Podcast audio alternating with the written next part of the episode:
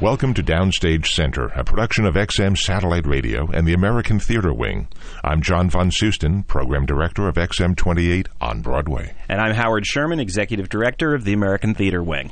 We're delighted to have as, as our guest, I guess you'd say, the principal characters of one of the hit shows on Broadway right now. It's called Avenue Q. Stephanie D'Abruzzo plays Kate Monster, and uh, who is a kindergarten teaching assistant. That's right. Character. And Lucy, who's kind of a floozy or a vixen. Yeah, Lucy the Floozy would have been a good name for her too if it had been uh, sort of taken place in the old west. and John Tartaglia, who plays two roles also Princeton, kind of a preppy college graduate, I guess. Yes. And Rod, described in the playbill as a Republican investment banker. Yes, who's who's closeted as well. So Yeah. Both of you have been with Sesame Street, Stephanie for 11 seasons Mm-hmm. and you, John, for eight seasons. You've both been in uh, the Encore's Carnival show, Yeah. which I saw. You were terrific as puppeteers Oh, in that you. show. Thank you. You've both done TV. John, you've been in Animal Jam and Bear in the Big Blue House. And Stephanie, if I read your credits correctly, Shop, uh, Sheep in the Big City Uh-huh. and uh, Book of Pooh. This is quite a, a novel show. Can you, in a, in a couple words, tell the radio listening audience what Avenue Q is all about?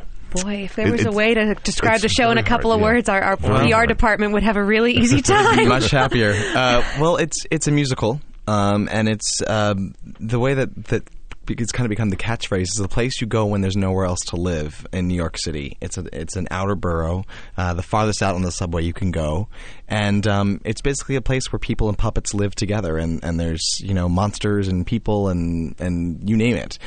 The show itself is pretty much about life in your 20s and discovering what happens when you become disillusioned with life, when life does not quite turn out the way you thought it would. And even though it does have puppet characters, I must caution listeners: if you're coming to New York to see a show, don't bring the little kids. No, it's not. for oh kids. no. no, no, no, no! they they do all sorts of dirty, dirty things. They're dirty little puppets. it's been described as kind of a you know a variation of uh, Sex in the City meets The Simpsons meets uh, God knows what else. oh yeah, I yeah, mean- well, it's it's hard because you know it, the thing is is that it, it's got that edge to it, but it's also kind of the traditional boy meets girl Mm-hmm. musical in many ways, which is funny because people don't think that coming in; they think it's just going to be a dirty little puppet show, um, which it has elements of that, of course. But I think it's um, yeah. I think it's a musical that's been really infused with a lot of pop culture that people our age have been raised with, have grown up with, have been influenced by. Mm-hmm. So, you know, we have all been influenced by The Simpsons and South Park and Sex and the City and all these really archetypal shows that push the envelope and do mm-hmm. that. And I think this is one of the one of the first, not the first, but one of the first times that it's really sort of infused itself into a, a standard Broadway musical. And it's done in such a bright, cheerful manner. You just leave the theater feeling so good having seen it. Yeah, it's, it's, incredible. It's very uplifting, and a lot of people. Uh, I always love hearing that after the show. You know, people say, "I say, what's your favorite part?" Expecting them to say, "Oh, the you know the puppets doing dirty things, or or this song or that song." But actually, their favorite part is often how uplifting it it leaves you, and the hopefulness that it kind of gives you as you're as you're watching the show. But it's interesting for you guys because you also you come out of the world of puppetry and mm-hmm. all of these shows that are the reference points for mm-hmm. some of the styles mm-hmm. that that have become mixmastered into Avenue Q. And but you also still on occasion work on those shows, do you not? Oh yeah. Yes. Oh, yes. It, well, you know, the, the the one question I get all the time is how does Sesame Street feel about Avenue Q? And you know, the thing is, is that I think that they realize it's kind of a love letter. I mean, if anything, it kind of puts for two and a half hours, you're kind of back in that place in your childhood where you felt safe and comfortable, and you you you know you believe these creatures were real and things like that. And you know, it, a lot of people say, I never thought a puppet would make me cry, or I never thought a puppet would make me laugh so hard, or you know, because people forget that it's not that there's something behind that. There's a person behind the puppet, and for the first time, you kind of get to see that person and see what we're doing, and you know, and you, you kind of develop a relationship not only with the puppet characters but with us on stage with them. All of the writers and producers of Sesame Street and many people from Henson and pretty much all of the human actors on Sesame Street and most of the puppeteers have all come to see the show, you know, as our friends to support us. And not only are they happy for us, but they, they thoroughly enjoyed the show. They said it was just, it was so much fun. It was something that, I mean, on Sesame Street, we we play with these characters all the time when the cameras are not rolling. You know, we have fun with them. We don't do anything cruel, but we have fun. I mean, the the, the puppets French kissing dates back years. I've and heard years rumors of a great outtake reel from we Sesame Street always that have floats in the outtake reels. underground. And I mean, some of them Yeah. aren't necessarily blue or dirty, but they're they're, They're that risque. they're in that same spirit of fun. Mm-hmm. And and we do rap party skits um, at our at our rap party. There's always a big Muppet skit and. It's very much I mean, for adults. Yeah, one of them was sort of the Muppets on the island of Dr. Moreau. One of them was like the 12 Days of Christmas, but it's what happens when the puppets are like in boxes after the show ends. One- one can only imagine. Yeah, exactly. What like like the lyrics are like muscles atrophying, sleeping in our filth, you know, things like that. I mean, we don't take it too seriously. We respect it and we honor what it is, but no one in children's television can take themselves too seriously. And also, Jim apparently, Jim Henson, uh, to my understanding, wanted to do a Broadway show with puppets, and that was something that he's al- he always wanted to do. And um, at that point, there wasn't really a, a belief that that could happen. You know, it was kind of like a puppet show on Broadway for adults. Ah, you know, so the fact that we're kind of carrying that that on um, in some way, it, it means a lot to me. You know, because I think it's something he never got the chance to do, and we're kind of carrying that out. Well, and also, quite frankly, Jim Henson's earliest work was risque, was violent. I mean, a skit always ended up with a puppet exploding Right. or being eaten. Well, both of you two are too young to remember the Ed Sullivan show when he would appear. I've regularly. seen the Ed Sullivan. That's You've out on seen tapes of DVD. it? Okay. Yeah. Well, my husband is actually on the board of the Jim Henson Legacy, which Uh-huh. uh uh, tries to perpetuate Jim's image as an individual artist. So I've seen a lot of these short films, pieces, early stuff, and it's it's great. It's really cutting. He was so ahead of his time as a filmmaker, as an artist, and um, it's it's some fun stuff. But none of it is squeaky clean by any means. I mean, he became an overnight success after 15 years by doing Sesame Street. But all of these, uh, he did appearances on Steve Allen, Jack Paar. Uh, uh, he did the Rowlf was on the Jimmy Dean show. Some of that stuff got you know. He would always tease Jimmy about his love life, and there are all sorts of uh, uh, things that were a little you know. Well, back in the '60s, the age of satire. So, uh, what what I like about Avenue Q is that we're kind of maybe bringing some of that satire back, because satire is sort of something that's I don't know, kind of gotten lost and homogenized along the mm-hmm. way. So mm-hmm. maybe we can bring a little bit of that mm-hmm. edge back. Well, you're both too young to have met Jim Henson because he passed away a number of years ago. Yes, Yeah, I was in college when he Yeah. passed away. I was. I won't say where I was, but I wasn't. was in like in college. Pampers. so you, you, you never actually a met him. no but I. I actually had the, the, the fun and the pleasure of working with him for about two weeks. It was at a local TV station in New York City where I was working back in, I guess it was in the 70s. Oh, cool. And they uh, Henson rented the studios to do a German version of Sesame Street called Sesamstrasse. Yes, that Oh, was the the, test first pilot, yeah. years of Sesame. And they built the entire Sesame Street set, and they did it in German. And I recall talking to Henson they shot that in and to Frank Oz in person. And here were two guys my height. I'm six foot five. They were Yeah. like very tall You would have been a great puppeteer. And each of them had a puppet on his hand, and I would find myself talking to the guy's hand. Yeah. And they'd be talking in character, whatever Mm-hmm. it was, Miss Piggy or Kermit, wh- whoever the characters were. I felt so silly talking to a guy's hand, yet you really felt you were talking to the character because they were the character. and this was it. not on television. This was behind the scenes. Oh, yeah. Well, we It get that so a lot fun. now with, with Avenue Q because we, you know a lot of times when we've, when we've done pu- publicity for the show, we've used the characters, Uh-huh. and uh, with my, with Rod, who does a lot of the publicity that I do. Um, R- Rod is the, the head puppeteer who created many of the No, no, characters. Rod is No, no, Rod is the Rod- character. Rod- Rod is Rod's Oh, the that's closeted right, Rod. Republican. Okay, that's Rod. That's right, Rod's the Rick. character. That's Rick. All those Thinking are of names. Rick. I'm thinking of Rick. God, no one's ever confused Rick and Rod before. That's funny. I like that. Well, that'll get a laugh Some- something backstage. Freudian. Yeah, exactly. Something Freudian. there. Yes, It might be, yeah. Anyhow, no. you were Um, saying. But no, I was just saying that, that, that you know it's it's kind of fun to take Rod out of the element and, and you know I did a, an- uh, I did the weather with Rod here in New York a couple months ago and it was so funny because the weatherman turned to me afterwards and said, "I never for a minute thought that he wasn't real." And so there's something about puppets. People just, you know, they instantly believe the characters, and it's kind of like it, it's a compliment to you as the performer because it means you're doing your job right. Um, but there's something very forgivable about it, and I think the, on an educational level, puppets have actually um, been known to help uh, children who are non-responsive come out of that, and you know, children who have uh, developmental disabilities come out of that. So it's really kind of interesting to, to see the power that the, that this one piece of cloth and foam can have. I remember when I was in college, first dabbling with puppetry, and I built the oh the worst looking puppets you ever saw. But um, I would sort of test out the characters on my friends around the dorm. and I would see these cynical 20 year olds who've seen it all, thought they knew it all, talking to the puppet. They weren't looking at me. and they knew me. I mean, it wasn't like I was some stranger. They were my friends.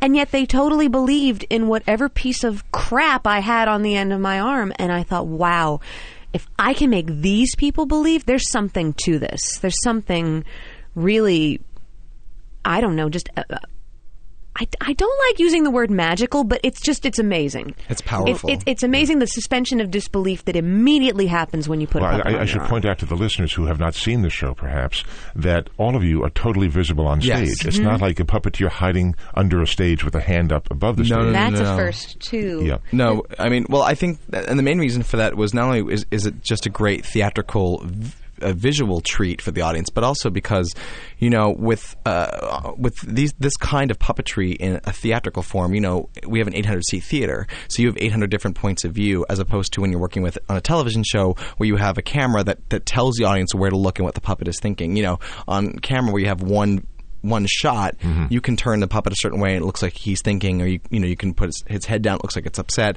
In theater, something that may look one way to one audience member doesn't look the other way to the person on stage right. Right. So um, by being able to see us and that we're performing along with the characters and we're acting along with the characters, if they're a little confused, the audience member can switch to our face, and it kind of gives you a choice of what to look at. You're not forced to only look at the puppet. You can look at uh, us too, or you can look at both of us, or you know, it's kind of up to you. I always say the actor, the puppeteer is actually our faces are acting for the puppet's eyes, filling in those blanks. But quite frankly, the the other thing is just logistically digging ditches for puppeteers um, would have been costly, ridiculous. This allows us full range of movement. We can go all over the stage.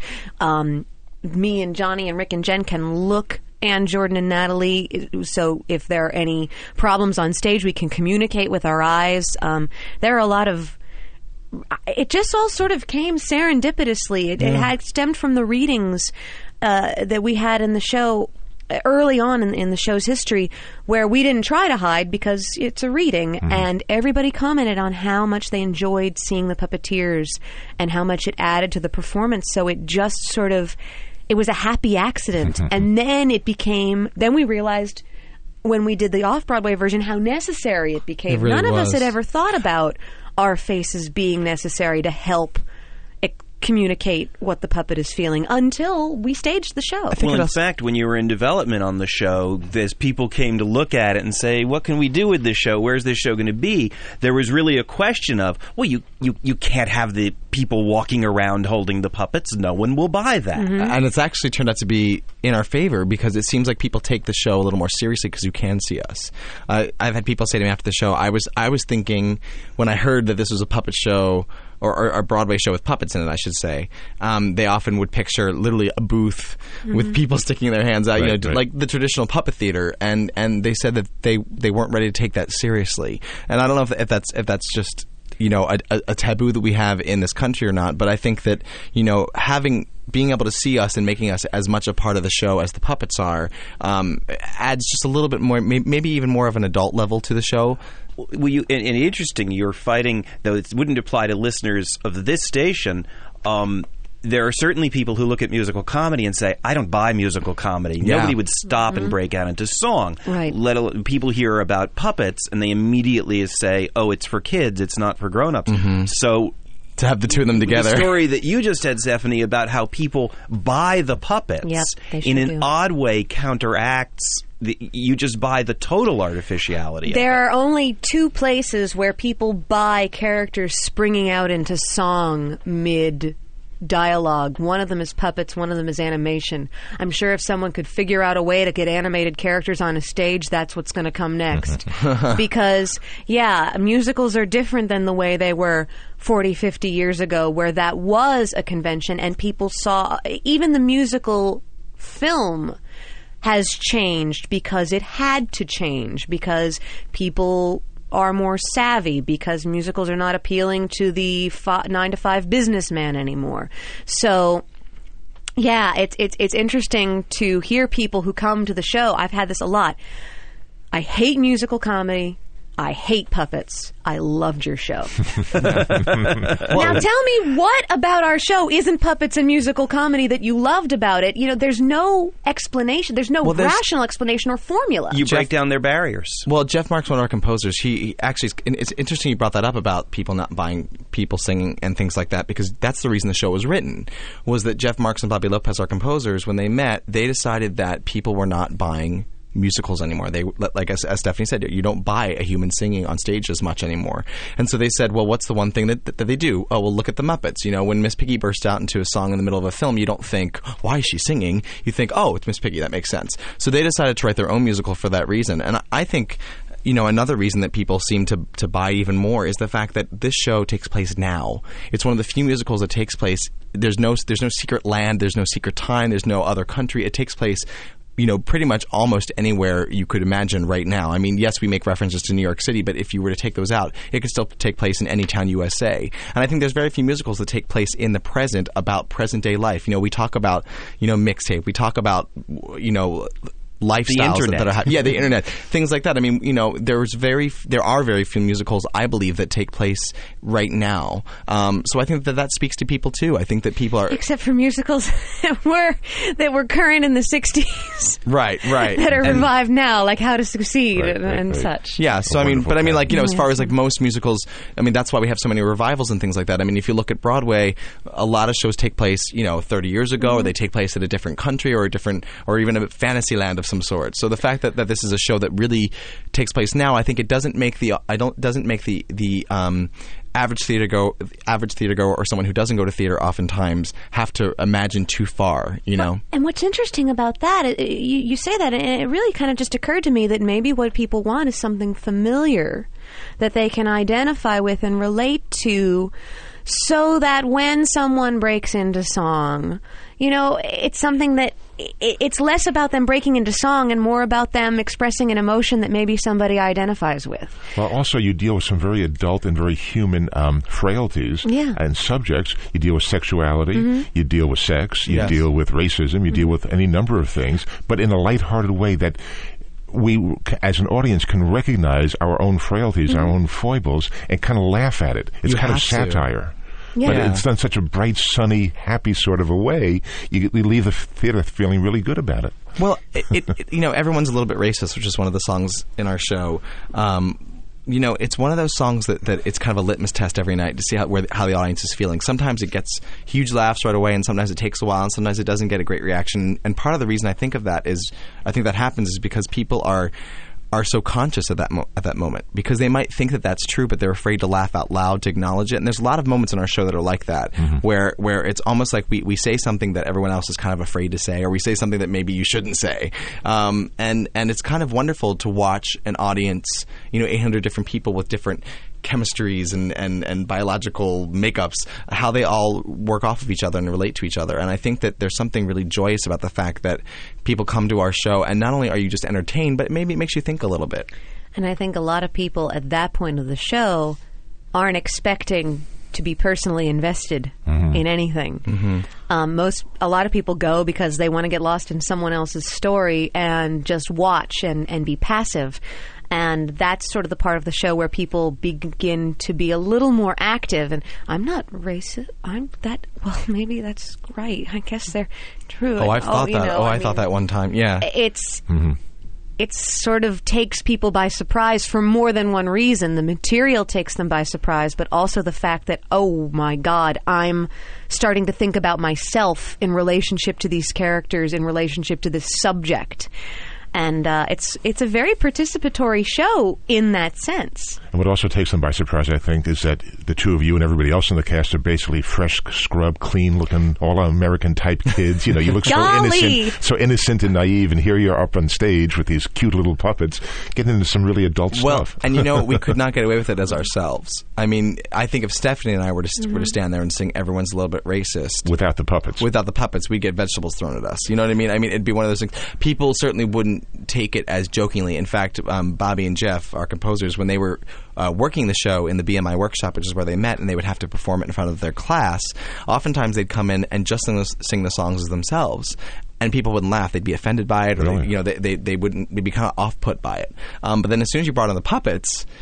People laughed at it because you know the puppets are such an abstract thing. You can you can they, you can make them whatever you know race, color, whatever you want them to be. I mean, they may be purple, but you could assume that that means that they're of whatever ethnicity you choose, or any Right. you know any background or any culture. So it's it's kind of nice because it doesn't limit you. You know, it- there's there's nothing in our show that really is so specific that you can't identify with it. And I think that you know if Stephanie stands up there on stage as herself, you know, Stephanie's this beautiful brunette lady. You Oh, know, gee. so well you are. so so so who's to say We're that- on radio, and she's about six feet tall. Yeah, yeah, yeah. Thank you. I love it.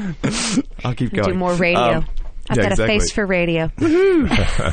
But you know, you you can you know it, you e- you immediately identify with Stephanie or you don't, and same with myself. You either immediately identify with what I look like or you don't. But with a puppet, it can kind of be whatever you want it to be, and you can identify with it or not. You know, and and, and I think that that allows a lot more into the spectrum of, of things. The two of you perform some songs together in the show. Why don't we pick one and we'll we'll play it and set it up for us. Tell us what the song is and, and how it works in the show. Should we do mixtape? Yeah, that's a good one to start with. Yeah, mixtape. Um, actually, this is the first song that sort of helps set up the rocky love story between Kate Monster and, and Princeton. Um, they've met. At they've this they've point. met, and Um, Kate is very love starved and wears her heart on her sleeve, and you know she's she's one of those independent women who'd really like a fella. I mean, she doesn't want her life to be defined by a relationship, but. But boy, would would she like to find a guy? Uh, kind of like Rosemary and Mary Richards and Rhoda, all wrapped up into one. Um, and uh, Princeton, he's just moved to, to the avenue and he's you know he's met K Monster. He likes her. He, think, he thinks she's really cute. But um, Princeton's I, in my opinion never had a girlfriend before that's serious. And you know he's just graduated college. And so you know the last girl he was with was probably someone he met at a toga party. He doesn't really think like that. Um, and so uh, he kind of comes in and, and I mean the song is kind of self-explanatory but he doesn't really realize that he's setting himself up and that and that he's kind of giving Kate a false impression of what he's looking for. Stephanie D'Abruzzo and John Tartaglia as Kate Monster and Princeton from Avenue Q at XM28 on Broadway. Let's talk about the two of you as people, not as uh, not as uh, Kate Monster and not as uh, Princeton or anybody else. we're people. Wow, We're who people. Now, you, you were talking before, Stephanie, about in school, you were in college, you were making puppets and all that. Yeah. Did you, did you, do you guys study puppetry? I mean, where does one go for a degree in puppetry, or did you study something there, else? There is, University of Connecticut does offer Really? a, an accredited uh, degree in Uh-huh. puppetry. Covers all forms of puppetry arts. Um, Marionette and shadow and Bunraku and and it's it's it's a very intensive program. Um, I, I did not go there. I sort of I went to Northwestern. And I actually studied radio, TV, film production. Really? That was my dirty little secret. I was not a theater major there. Um, I I had thought about pursuing theater, but you know, sort of common sense gets the better of you when it comes to your parents telling you to pursue a real career. I mean, nobody ever discourages you, but nobody says, "Go on, be an actor." Right. Um, so I fell in love with production, but I was still performing. I, I did some low, I did some small radio DJing, improvisation, music, writing. Uh, I was a character actor who got tired of being typed by the way she looked, and puppetry sort of occurred to me as a way to combine all of these things together, and it didn't matter what I looked like. Mm-hmm. And I was, like I said, when I said I was dabbling in it, it- wasn't something that I was serious. I mean, I didn't know how serious I was. I would have liked to have worked for the Muppets, but I didn't know. The one thing I didn't have was actual manipulation experience. I, I taught myself. I watched documentaries. I watched Sesame Street. I did everything I could to learn how it was done, how it was taped, what where the microphones went on the puppeteers' heads, every possible uh, how to work off of a television monitor the way the Muppets do, and um, I found that I picked it up well, and the puppets that I built were really just a means to an end because you couldn't go to a store and and buy a puppet of your very own, so it just happened the way it happened. And it's been great for me because it's allowed me to play characters I would never get cast as as myself. It's allowed me to play species I am not, and I mean chickens and sheep Don't forget and bean number pigs three. and bean number three and tomatoes and Little Red Riding Hood's grandmother. I mean numbers and letters and and it's been fabulous. Um, it's also sort of been a double edged sword in the fact that because I've devoted so much of my life to puppetry and voiceovers, which primarily exist in children's television, you know, there's a huge stigma there. People look at my resume and say, okay, so uh, what real acting have you done? It is acting. I mean, people say, are you an actor first or a puppeteer first? Well, a puppeteer is an actor. Um, if you're doing the kind of puppetry that we're doing, there are a lot of puppeteers who work in film who are animating a finger on an alien in Men in Black or or working the mouth. But even that, I mean, people say that animators in animation are co-acting a character mm-hmm. with the voiceover artist. Well, we're doing the voiceover acting and the manipulating all at the same time to create a fully realized performance, but it's there's a stigma there. So when you fill out your, your tax form, they ask for occupation, that little box. I What do you put put performer. down? Performer. Yeah, I think it covers all the bases. It- it- you're right. John, how'd you get into it? Uh, I actually, my parents are both in the arts. My mom's an actress, and my father's a pianist and musical director. Um, so I've been involved in theater and performing all my life. I mean, as young as I can remember, I was putting on really bad one man shows and you know using my my bedroom doorway as a as a stage. Um, and puppetry I kind of fell into when I was about eight years old I, I fell in love with the TV show Fraggle Rock which was a Jim Henson series that I just really loved, and the reason I loved it was not so much of the puppets, but because of the performances. Because it was um, a show, even though it was for children, they dealt with such issues, and it was really, in my opinion, one of the few children's shows that that that wasn't afraid to go to fear and afraid to go with uh, longing and lost, and those things that oftentimes children's television nowadays stays away from. Um, so I was really into the fact that you could bring these characters to life so much, and that this was a way to do that. Um, so I started building my own puppets, and kind of like Stephanie said, I, I started taping every single episode of every Muppet Show and, and going to the library and looking for books about them and, and just learning as much as you could, um, because this kind of puppetry is not one that you can really be trained in even the University of Connecticut, which offers such an amazing um, uh, program, does not really concentrate on this kind of puppetry. A, because it's still pretty new. Um, you know, it's only been around for the last 40, 50 years at the most. And also just because it's it's it's kind of a specific, you ha- kind of have to have the means to practice it. You know, I, I remember being about 11 or 12 and begging my parents for a video camera so that we could hook it up to the TV and I could learn how to work with the monitor, which is how we do it on, on Sesame Street and the Muppets. Um, so I just started working and performing, and, and um, I was very lucky. I started working with the Muppets when I was 16. So I, I really got in there very early. When I was 18, I moved here to New York City and worked on Sesame Street um, at that time pretty much full time. So um, it's kind of a, an art that you learn by doing. And, and for me, I've always had a passion as an actor and a puppeteer. It's never been one or the other. Some some puppeteers are just puppeteers, and that's what they do. And some actors obviously are just actors. And I always loved both. I always thought that when I wasn't acting, I was puppeteering. When I wasn't puppeteering, I was acting because it gave me two different outlets to put my creativity into. Now, I'm, I'm sort of fascinated because um, through Avenue Q, Yes. you've had enormous opportunities. I, I made a comment to you, John, beforehand. You know, suddenly, I've seen your photo at so many benefits. You're Yes. being asked to come and perform things. Stephanie, you may have been doing that as well. Um, uh, John, you did Hollywood Squares. Yes. Stephanie did one of the Pyramid, pyramid shows. But when you're doing these shows, you are going with one of the puppets, Uh-huh. correct? It was so hard. And how how is that for you? Because people people want you, but they want the puppet. Are they looking for John and Stephanie? Are they looking Well- for Kate and Princeton? I look at it as, as a compliment.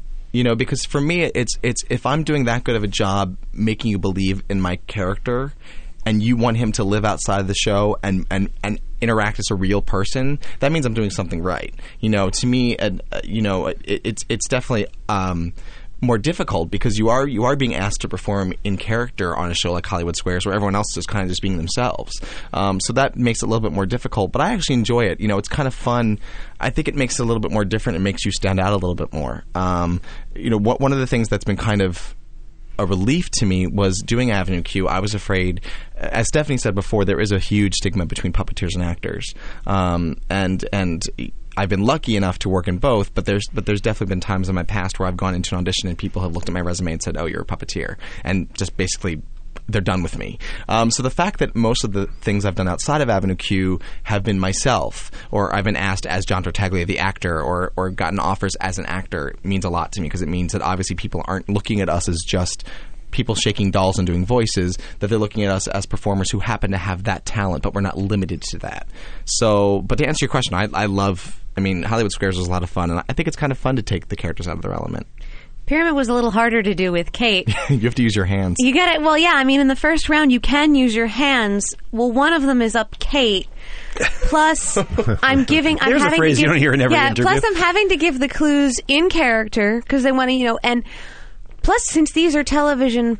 Since this is a style of puppetry that's made for television that we're used to looking on monitors for, but we don't for the show, I couldn't see what the puppet was doing. So there are times, and I watched, I watched the rerun of the show. I'm like, dead puppet, dead puppet.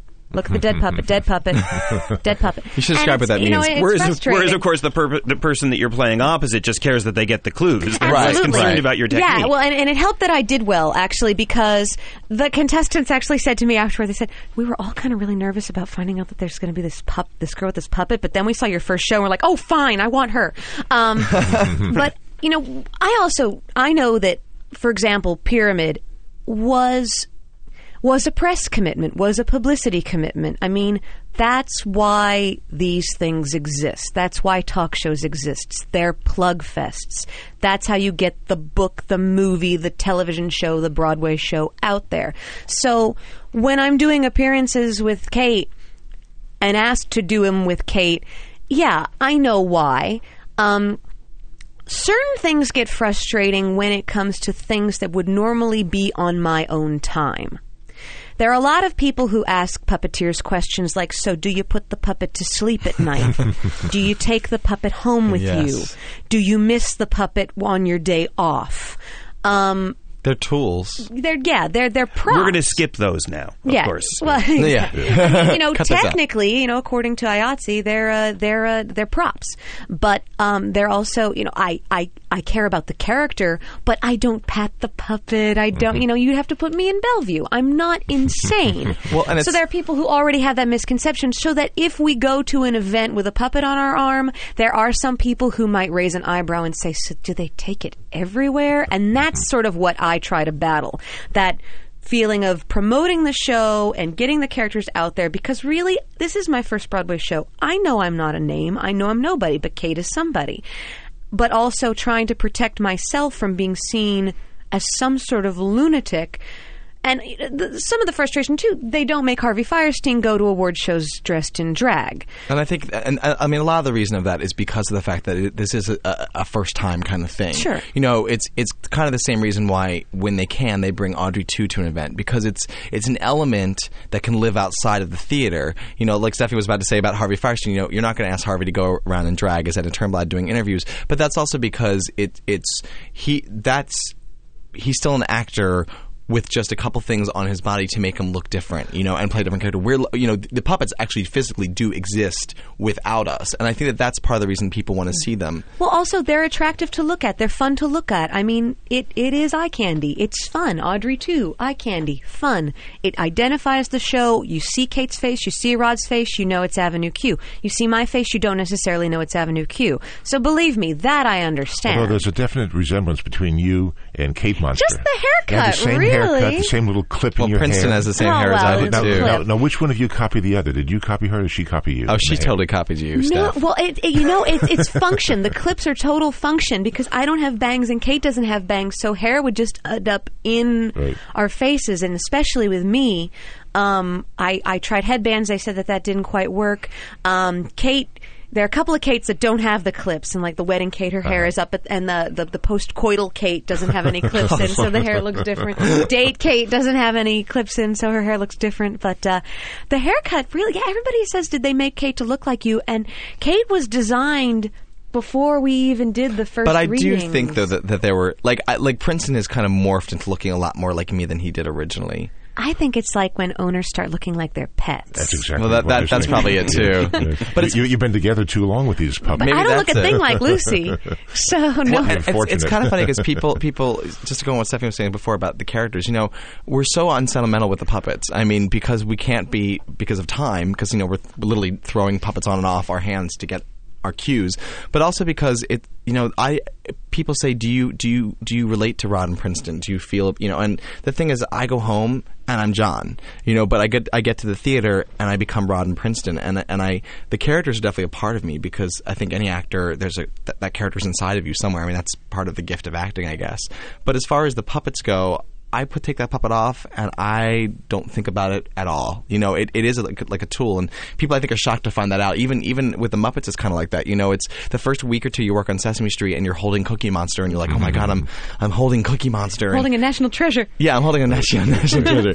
And then you know, then after a while, it just becomes a tool. You you you know, you go, oh yeah, here's Cookie. You put them on. You do you do your bit. You know, if you're assisting Cookie, whatever you're doing, and you know, it, you, there's times when I have to remind myself.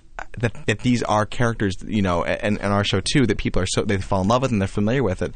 And there there are times when people say, you know, what the what I, I you know like, I can't meet the, the, the puppet. And it's so funny to hear that because you forget. That's I guess that's true. I guess people look at the characters as so real that they believe that the actual physical puppet is real. Right, because the, the, the visible puppet looks mm-hmm. like a human being in one way Sure. or another. But there's- but, but it's kind of like like an artist's paintbrush. Without the artist's talent, the Right. paintbrush would just be an inanimate object. Same Right. thing But- with the puppet. with, with, without you creating the character, mm-hmm. there would be no mm-hmm. character. There'd just be an image that resembles Thank whatever you. the character Yeah. is. But there's a great dynamic with puppets. I once saw a demonstration by Kevin Clash, who was Elmo to, to the for the audience, and as long as that puppet was on Kevin's arm, It was a he l- could yeah. not help but make it completely alive. Yes. and he, I noticed he kept wanting to take it off. Because it was, it was almost, it, it was almost like that movie Magic with with, uh, with with Anthony Hopkins, where where it does, he has to animate it, he has to give it Oh, life as long as it's on the arm, and that is what's so extraordinary It's about so what you all yeah. do. Well, It's like and an it's uns- also just as unattractive to have literally a dead puppet on your arm because that's what it looks like. Well, and you're trained. I mean, it's people always ask like, how do you, how do you know to keep it alive, or how do you keep improving with it? How do you come up with things? And the thing is, you're kind of that's part of your training when you're working in this kind of puppetry. And we all we also learn from the best. I mean, when you're working with Frank Oz and Dave Kevin Goelz and Caroll Spinney and Kevin Clash, I mean, you know, that's what they do. That They're some of the best comedians, some of the best um, manipulators in the business. And you know, a lot of people think puppetry is just shaking the doll around and opening its mouth, and it's not. You're you're trying to create a, a completely alive being you know and that's you know that's all up to you. It's it's kind of like you know it's your it's your job to make sure that the character's eyes are focusing on the person it's talking to. It's your job to make sure that the hands aren't just flailing that they're gesturing the way humans would. And you know as a puppeteer it kind of becomes sixth sense. You know i don't really think too much when i'm on stage with princeton or rod about you know what am i doing with the puppet? I don't. I don't think about it, but lately I, I try to perfect or Oh, you know, sure. like Oh, if, because sure. if I let it go, then a lip flap goes or something. Mm. But I've actually had people ask me, "Do you ever forget the puppet isn't real?" and I say, "I'm working too damn hard to forget that the puppet isn't real." It is a real puppet. I mean, it's I mean, you know, yeah. Kate real- does not just float off and talk by herself. right. I wish she could, for the sake of my arm, eight nights a week. But I mean, and it's very flattering, and I always try to take those comments as often ignorant as they may be as flattery because it is our job and always has been our job, whether it's television or theater, to make you forget that somebody is making that move. But on the other hand, anything that's done well looks easy. Well, and also people, uh, uh, you know, for me, it's like I, I take it as a compliment because I think that again, it's people believe those characters are so real. I mean, and what what actor doesn't want that? You know, it's as much as like you know, sitcom actors get get get trademarked into that character. It's a compliment to them. It means that people really believe in that character, and I've always thought that. I always think that if I if I'm blessed enough someday to land, uh, you know, a, a national treasure, as Stephanie says, or like a you know a character like Jerry Seinfeld or George Costanza or whoever. You know, people who just they they only identify them with that character. I'm sure as an actor it might be frustrating, but when you look at it, it's such a greater good because people really believe in what you do and they love what you do. And But so then the frustration comes when people have said to me, Well, you can't sing without a puppet, can you?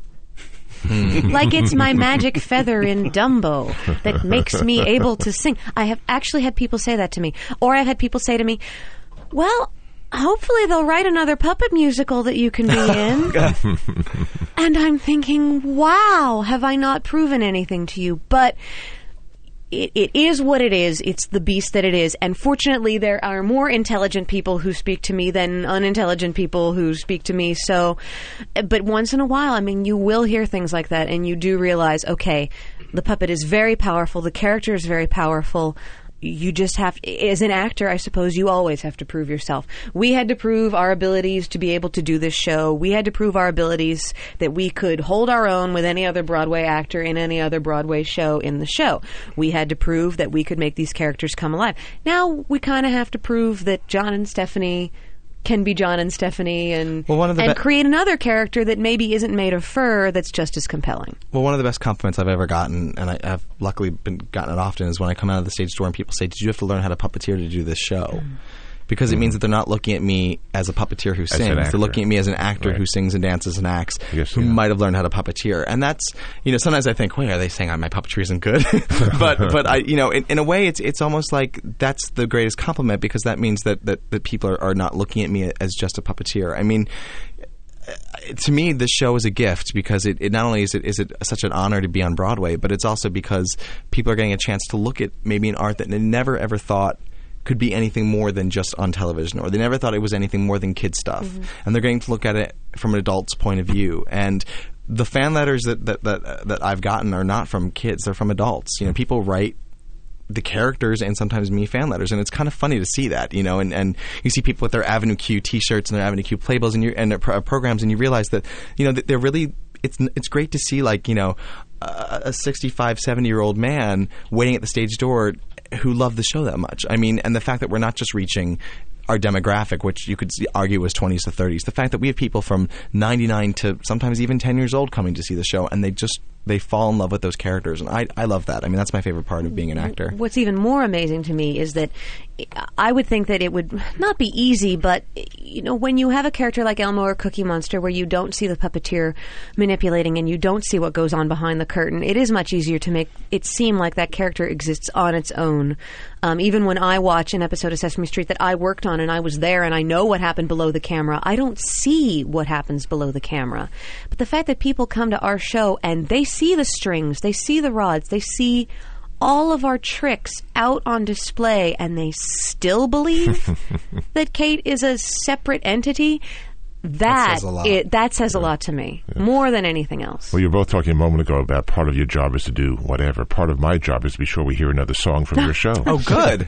There's one I think you both perform on Fantasies Come True. Is Yes. it? Yes, Yeah. this is uh, Rod, um, who's the closeted investment banker, lives with Nikki, who's his best friend, and um, Nikki in, in the early part of the show sings a song called "If You Were Gay." Kind of taunting Rod, so we get a little taste of their relationship, and that's basically their relationship. He's always teasing Rod, and Rod's always kind of, "Oh, Nikki," that's his voice.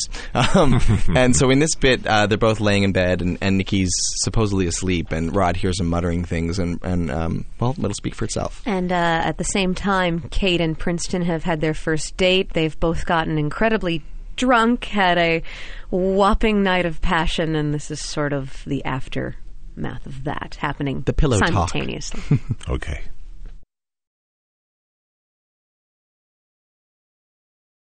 From Avenue Q, Stephanie D'Abruzzo and John Tartaglia.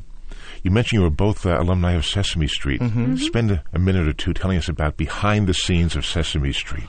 Wow. Stuff that you can say in public on the, on the radio. All right, good. I won't be legally bound or anything. um, you know, Sesame Street is is just it's it's it's it's a, it is an institution. People say that it's true. It's it's you, you mentioned during the break, 35 years. it's been thirty Season 35 yeah. started airing last month. It's airing this right month. now. It, this is the 35th year, and it's Wow. it's kind of amazing because, you know, when you go and work there, it's a job, and and you you know, but there's times when you look up and you see these people who you, I personally grew up with, Mm-hmm.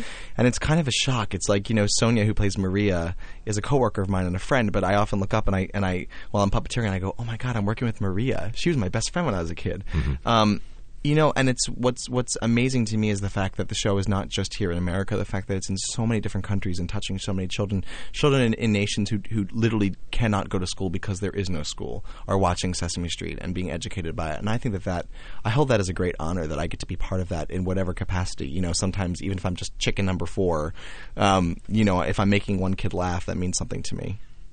It's an amazing experience the first time you walk out onto that set. The first time I walked onto the set, I, I didn't walk across it. I walked on the sidewalk, the, the whole way it curves. I wanted to literally walk down Sesame Street. It- not just the cast, but but the crew. Our our camera one operator has been there since day one. Bob McGrath, who plays Bob, day one. Caroll Spinney, day one. Uh, Loretta Long, who plays Susan, day one. It's an amazing. The show is older than I am, but I was lucky to have sort of grown up in the golden age in the '70s uh, with Sesame Street, and you know when it was uh, revolutionary and and uh, when it didn't look or sound like anything else on television, and um, it's it's a thrill and an honor to.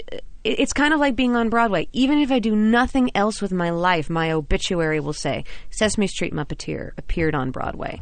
Um, What else can you ask for as a person or an actor or, or anything? And you both made your Broadway debuts in Avenue Q, Yes. which Yes. is quite heady to be on a Broadway stage. What, what do you think is next for you? Um, when you know, Whoever so- asks so- me to dance, I'll dance. My phone number is two one two.